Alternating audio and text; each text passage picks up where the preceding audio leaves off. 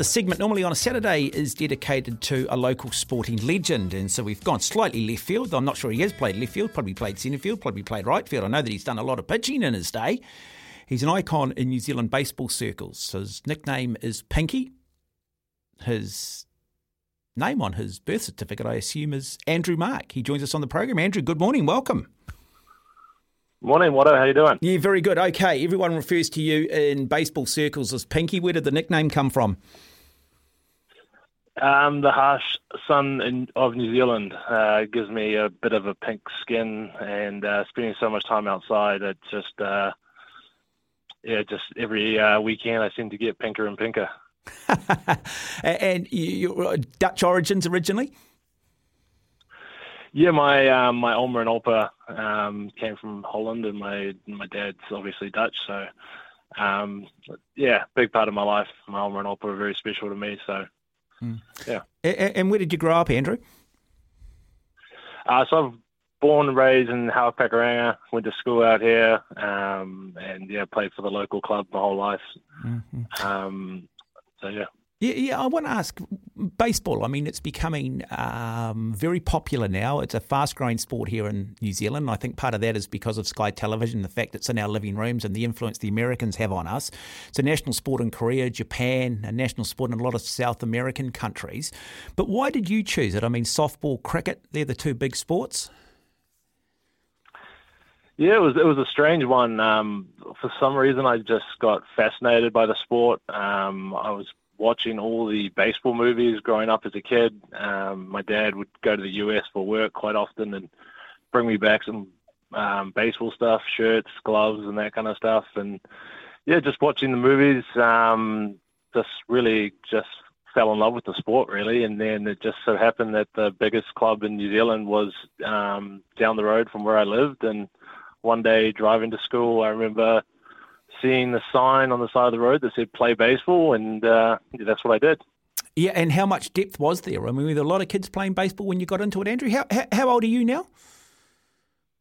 I'm 33 now. Um, there was very few of us at the start. Um, we're kind of the uh, the people who had to put in the hard yards when there wasn't really any um, facilities or um, the coaching was um, I mean, they tried their best, but they didn't have the experience um, that we've got here in New Zealand now.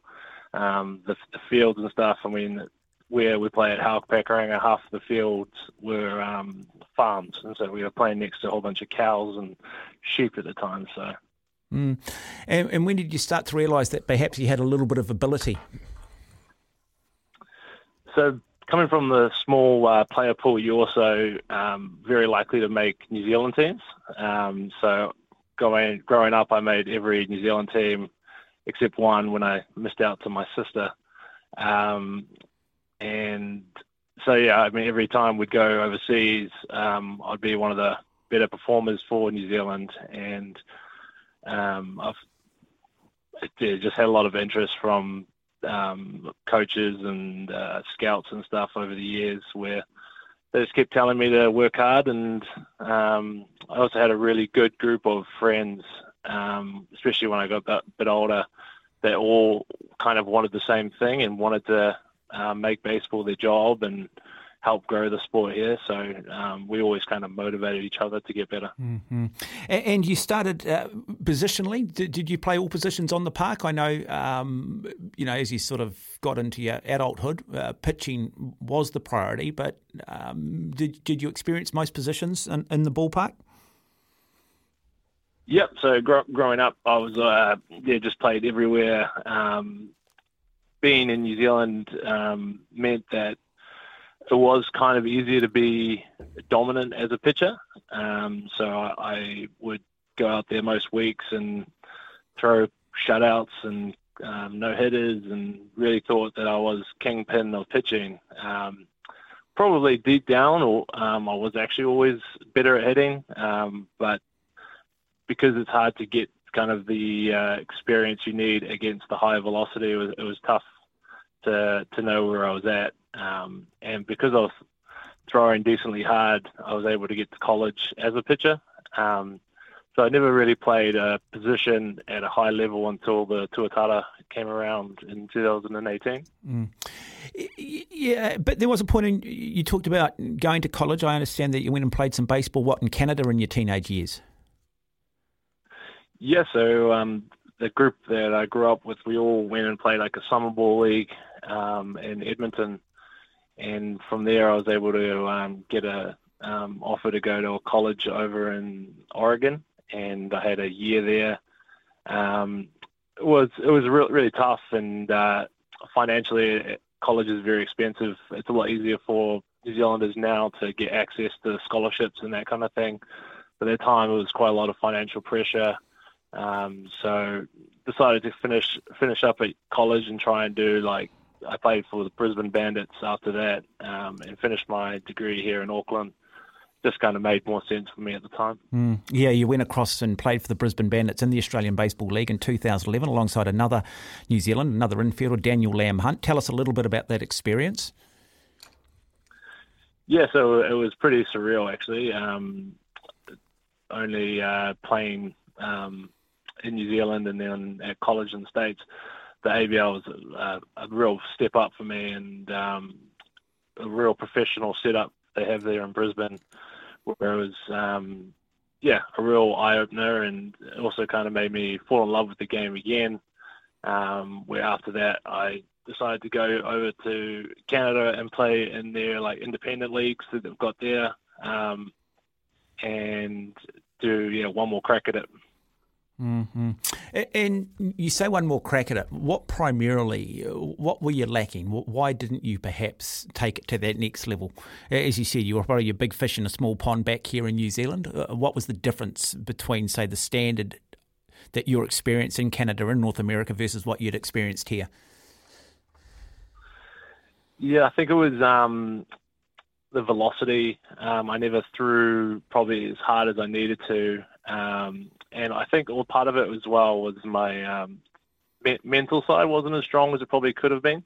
They often say that pitching's like 90% mental, um, but we don't really do any practice on that side of the game. And coming from New Zealand, I hadn't really experienced much failure before, so every time I would get knocked down, it was kind of hard for me to get back up, and um, so yeah, getting getting used to that, and um, yeah, I think that's something where I could have uh, could have got better, but I think that's something we will be able to pass on to the uh, younger generations as well and help mm. them get through that kind of mm. stuff. Arguably, the closest a New Zealand has got to actually making the major league, and I talk about a player that's you know genuinely born here, growing up here, and played some baseball here, is Scott Campbell. Um, came very close to playing for the Toronto Blue Jays. Did did you play much with Scott through the age group ranks? Yeah, so Scott was kind of one of my heroes growing up. Um, I remember when I was about 13 years old, Scott asked me to go um, stand at first base, and he was throwing balls across the field. It was absolutely killing my hand, but I just thought it was the coolest thing ever. Um, and then in 2000 and a long time ago, the first World Baseball Classic that we got to go to, um, playing alongside Scott, um, and then in the most um, the second one as well, got to play with him and then to being coached by him at the most recent one was really awesome because it was like basically a full circle of um, of his career. Mm-hmm. 2018, big news comes out that New Zealand is going to put a team into the Australian Baseball League. Um, the vision uh, very much of Ryan Flynn. Uh, did that what what yeah what what emotions uh, went through your head when you heard that and and what did that do for your baseball career? Yes, yeah, so I was I was just playing locally at the time, um, and I was yeah being um, one of the better hitters in the um, New Zealand competition year in year out, and um, really wanted to challenge myself and see what I could do. Um, I've always thought that I would be able to hit against um, the pitching of, of that quality and yeah, I wanted to go out there and um, give it a shot and see what I could do. Um, I mean, being I, I get a hit in my um, in my batting cage every day, so I probably got a little bit of an advantage um, with that. And um, yeah, I just really wanted to try and give it my all. So I decided to yeah work work really hard in the off season to um, to get into the shape that I needed to get into, and um, yeah, really perform. Yeah, in the 2019-2020 season, Tuatara ends up winning the Northeastern Division. Uh, it was a remarkable time for baseball. A lot of the momentum lost due to COVID, but you were arguably the best hitter in the league. You were batting almost close to 400, which means four out of every 10 at bats you were successful, which is world class. It just shows how much baseball is dominated by the ball. Did that surprise you? I wouldn't say surprise. Um, I've always um, I've always really believed in myself. Um, so to to do it, it was wonderful, um, but I wouldn't necessarily say surprising because I always believe in myself, and um, I'm one of the most competitive people um, out there. So, um, and I've always wanted to win, and that's kind of the main thing. And so I, I knew that that team had something special, and we were doing something for the whole city of Auckland and all, of baseball here. So I was really motivated to do well, um, and yeah, had, had a blast doing it. Mm. And you're back with the team this year, more in the role of of a designated hitter, but hasn't been a great start to the season because you, you, you picked up a hand injury, but you have played in this current series against the Adelaide Giants. Um, where, where do you feel your game's at at the moment? Yeah, so I, um, I got a little fracture in my hand um, about three or four months ago, and so I had to get surgery on my hand, and they took out a little bone that was fractured off. Um, so just kind of, yeah, he- healing that, getting the scar right. Um, I'm still still um, not as strong with my hand as I'm getting as I was then. Um, so just trying to make some adjustments at the moment. Um, it's getting a little bit top hand dominated because the other hand's not quite as strong as it is. So um, I mean, after this phone call, I'm going to get in the cage and um, do a little bit more practice to make sure I'm ready for today. Mm, yeah, now you do have a very successful business out there in Howick Pakuranga called the Field House, which gives play, people or the public an opportunity to get into a batting cage, have a look at what it might, you know, if you want to, dial it up to 100 mile an hour, 70 mile an hour. Uh, equally the same with indoor cricket machines. Tell us a little bit about that business. Yeah, so it's just um, it's like a driving range, but um, yeah, a little bit of um, baseball flair to it. So we've got baseball and softball and cricket machines that um, anyone can come down and give it give it a crack. Um, we can yeah, put it any speed you want. So we get I've got my little six year old hitting off some of the machines, so it's uh, fun for everyone. Um, we also got a radar gun set up now, so if anyone wants to come in and see how hard they, they throw, I know a lot of people think they can throw really hard, but um, it really um, will show what you can do once you get in here. Um, and we've got all the um, the equipment you need, so you just rock on up and give it a whirl. Mm. Okay, how many national titles have you won with Howick Pakuranga, and did you win any with a couple of seasons that you had with Bayside? Yeah, I think I've won eight total now, um, six of them with Howick and two of them with Bayside. Fantastic. And uh, the motivation's still there? Do you think you can see yourself, what, next year again with the Tuatara? Yeah, I um, yeah, I want to do one more World Baseball Classic. Is kind of where I'm at now, um, which is in 2024. So, mm. um, I've uh, yeah, I was um, progressing really nicely going into the World Baseball Classic, and this hand, hand injury just kind of slowed everything down and mm-hmm. um, took my focus away from my training. So I'm not quite where I need to be, um, but I'm going to have a really good off season again and make sure that mm. um, 2023, 24 season is the best yet.